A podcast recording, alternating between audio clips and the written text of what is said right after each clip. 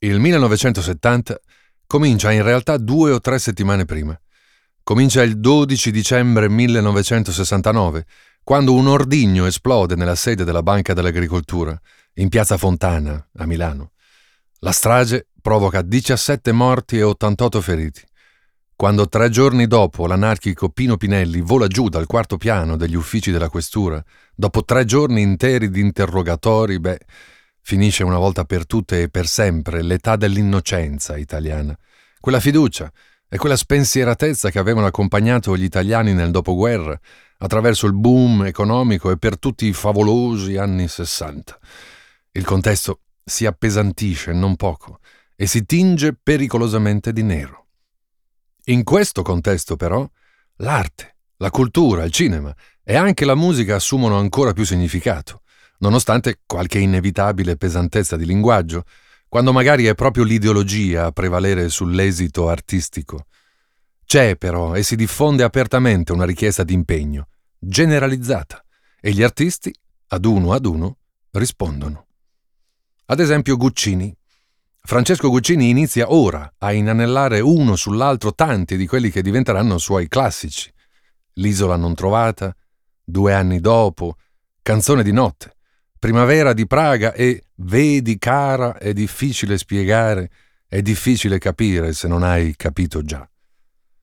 Si fa poi notare una band chiamata Le Orme, che nel 1970 propone un bel pezzo chiamato L'Aurora.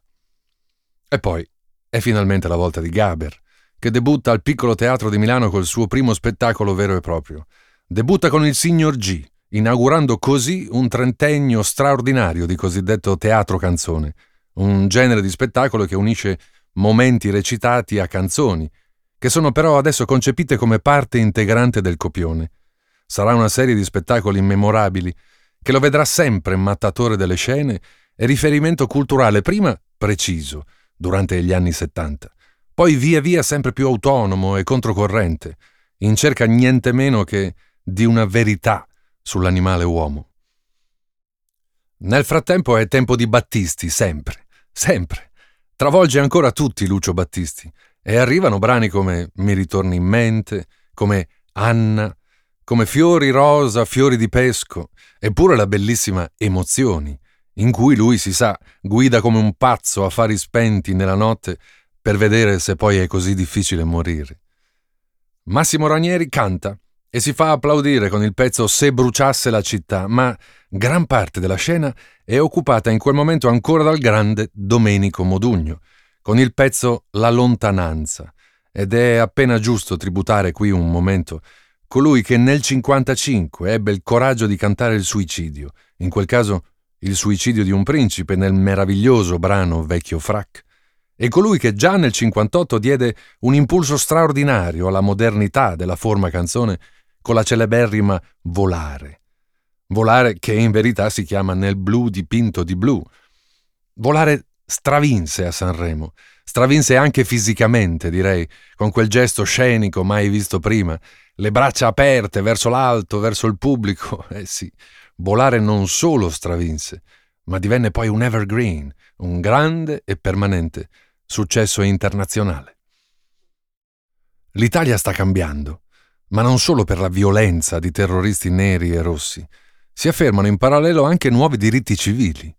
Il primo dicembre 1970 viene approvata la legge che introduce per la prima volta in Italia il divorzio.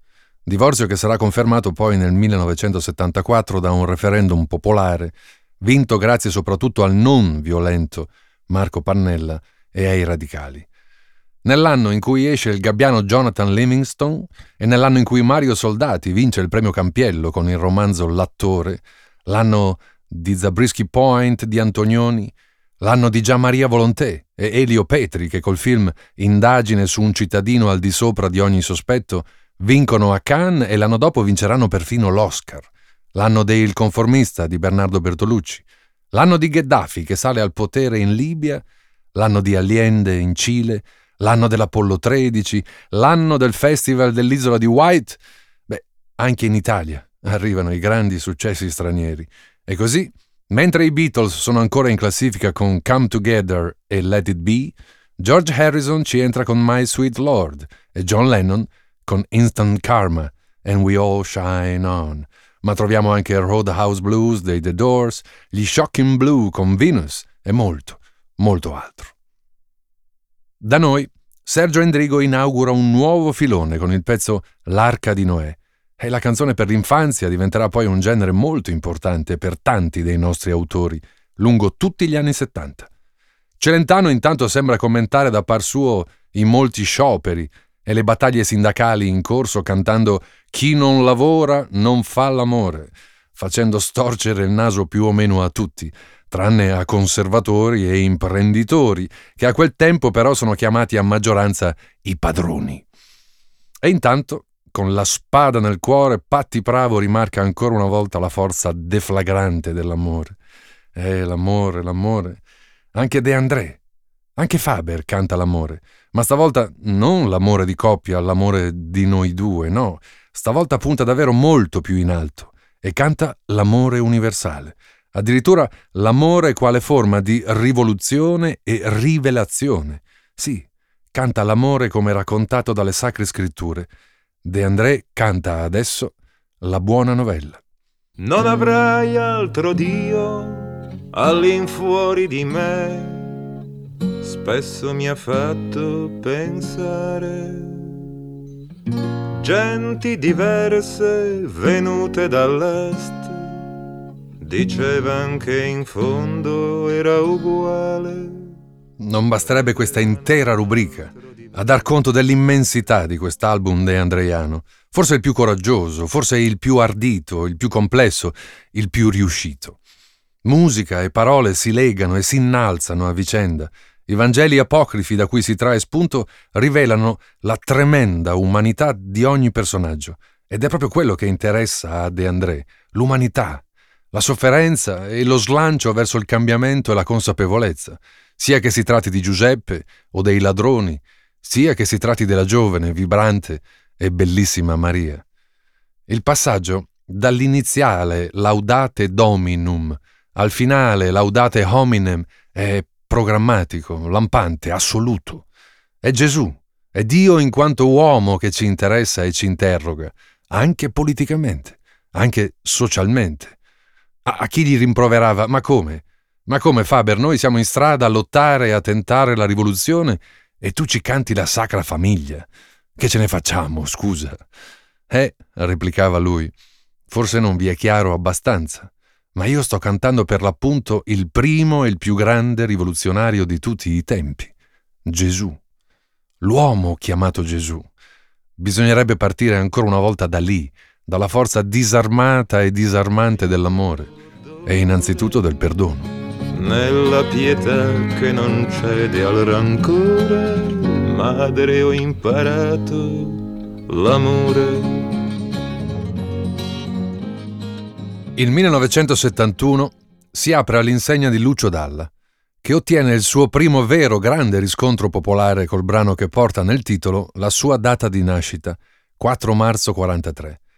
Nel 71 Dalla pubblica un album molto interessante, un album ancora irrisolto forse, che stranamente non include 4 marzo 43, ma che contiene però anche brani quali Itaca oppure Il gigante e la bambina, una canzone scritta dal giovane Ron che affronta delicatamente, in forma di favola direi, un abuso sessuale. In generale, Dalla, in questo momento, sembra ancora un personaggio in cerca d'autore, ma va detto che il personaggio Dalla già affascina e cattura, specialmente quando si mette a cantare sentimenti forti, come succede nel pezzo La casa in riva al mare, dove il tema è quello della prigionia. Dalla sua cella lui vedeva solo mare ed una casa bianca in mezzo al blu una donna si affacciava, Maria, è il nome che le dava lui. Alla mattina lei apriva la finestra. Il 71 è anche l'anno in cui Roberto Vecchioni si iscrive d'imperio all'anagrafe ristretta dei grandi cantautori italiani e il suo pezzo Luci a San Siro diffonde in fretta il suo nome e le sue capacità di scrittura. Alcuni parleranno subito della nascita di un grande poeta, altri metteranno in rilievo il fatto che proprio un grande poeta, per esempio, non avrebbe mai scritto e cantato che cosa importa se lei c'è stata o non c'è stata e lei chi è. E qui il dibattito si infiamma. Un dibattito infinito, reiterato. Si discuteva molto negli anni Settanta. Si discuteva sempre di tutto, a volte pure troppo. Ma esiste, e resisterà sempre naturalmente, un versante decisamente pop della canzone, nonostante il clima si faccia ogni giorno più politico, cioè politicizzato. Ed è proprio in questo momento che imperversa il Tuca Tuca di Raffaella Carrà e imperversano da par loro anche i Pooh, con ben due dei loro classici di sempre, Tanta voglia di lei e Pensiero. Nel 1971 fa il suo esordio però un'altra artista, starei per dire un'artista altra, un'interprete straordinaria che lascia letteralmente a bocca aperta. È Mia Martini, che con l'album Oltre la collina si impone in fretta l'attenzione dei più, grazie soprattutto al brano Padre davvero, nel quale il grande tema del conflitto generazionale viene cantato nel modo più esplicito possibile, con tutta la forza e la rabbia di colei che andrà sempre ricordata come la grande Mimi. Lo vuoi sapere? Se tu non vieni, mi fai un piacere. Tanti ragazzi e tante ragazze si riconoscono in Mia Martini. Tanti altri però in quel momento si riconoscono ancora di più in pezzi quali Riders on the Storm dei Doors, ovvero di Jim Morrison, Jealous Guy di John Lennon, Sister Morphine degli Stones e soprattutto Stairway to Heaven dei Led Zeppelin. L'emergenza sociale forse sta chiamando suoni e parole più forti, risposte più dure, più articolate e comunque sempre più profonde. Tuttavia, lo spazio lasciato almeno in parte libero dall'impegno e dalla politica se lo prende ancora tutto Battisti. La canzone del sole e il notevole pezzo Pensieri e parole vanno al numero uno e molto alti in classifica vanno anche Bruno Lauzi con Amore caro, Amore bello e i Formula 3 con Eppur mi son scordato di te. Entrambi i brani ancora una volta composti e firmati dalla coppia Mogol Battisti. Enorme successo ha però anche Mina con due canzoni, Grande, grande, grande e Amor mio. C'è poi Domani è un altro giorno, cantato con forza e convinzione da Ornella Vannoni, e la canzone piace talmente tanto che resterà in classifica anche l'anno seguente. Da segnalare l'ottima Joan Baez con The Ballad of Sacco e Vanzetti, e quella storia, la storia di Sacco e Vanzetti andrebbe sempre e solo conosciuta e approfondita. Torna anche Nada con Il cuore è uno zingaro e vince persino il festival, quella volta in coppia con Nicola Di Bari. Ma Faber nel 71 pubblica Non al denaro, non all'amore né al cielo e allora... E allora a me sembra quasi che ogni altro album venga spazzato via da questo immenso. L'antologia di Spoon River è uno dei massimi vertici dell'intera discografia italiana. È un progetto tanto ambizioso quanto perfettamente riuscito. Già il libro di poesie dal quale De André trae le canzoni era considerato giustamente un libro rivoluzionario. Edgar Lee Masters, in centinaia di brevi poesie, fa parlare i suoi protagonisti dalla collina, cioè dal cimitero del piccolo paese chiamato Spoon River, e potendo parlare dal dopo fine vita, questi personaggi sono liberi di raccontare come andarono veramente le cose e quante meschinità e quante ipocrisie avessero incontrato, specialmente nei loro compaesani. Ma De André va oltre, e non solo allarga e precisa i confini di quelle esistenze, ma fa di ognuno di loro un simbolo. Che si tratti di un giudice, un matto, un chimico o un malato di cuore, ogni vicenda assume valore di parabola, anche in negativo, eh? e ognuna di queste figure emblematiche viene arricchita dalla penna e dalla voce di De André, aiutato nella stesura dei versi da Giuseppe Bentivoglio e nelle musiche dal giovane Nicola Piovani. Il risultato, anche a livello musicale, è pazzesco, spaziando dal folk al popolare fino ad accenni persino di psichedelia, come nel caso dello spacciatore di lenti, nel caso di un ottico. Vedo che salgo a rubare il sole Vedo che salgo a rubare il sole per non aver più noti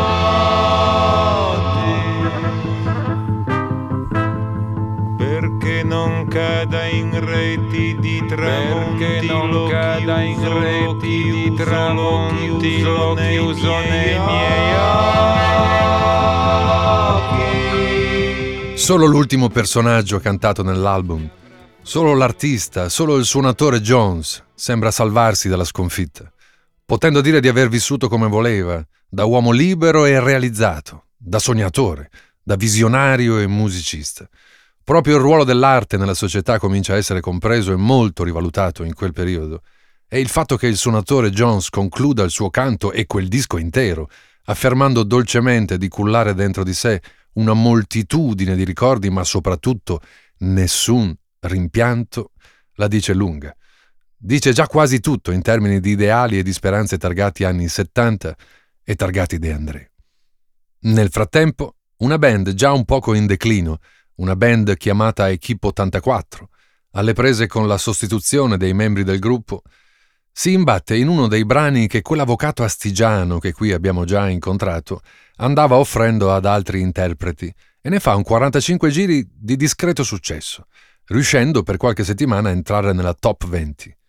Una giornata al mare è il titolo del brano ed è un altro esempio della versatilità e dell'indubbio talento del suo autore e compositore, cioè di Paolo Conte. E a me sembra anche un ottimo modo per dire arrivederci all'anno prossimo al 1972 e al 73.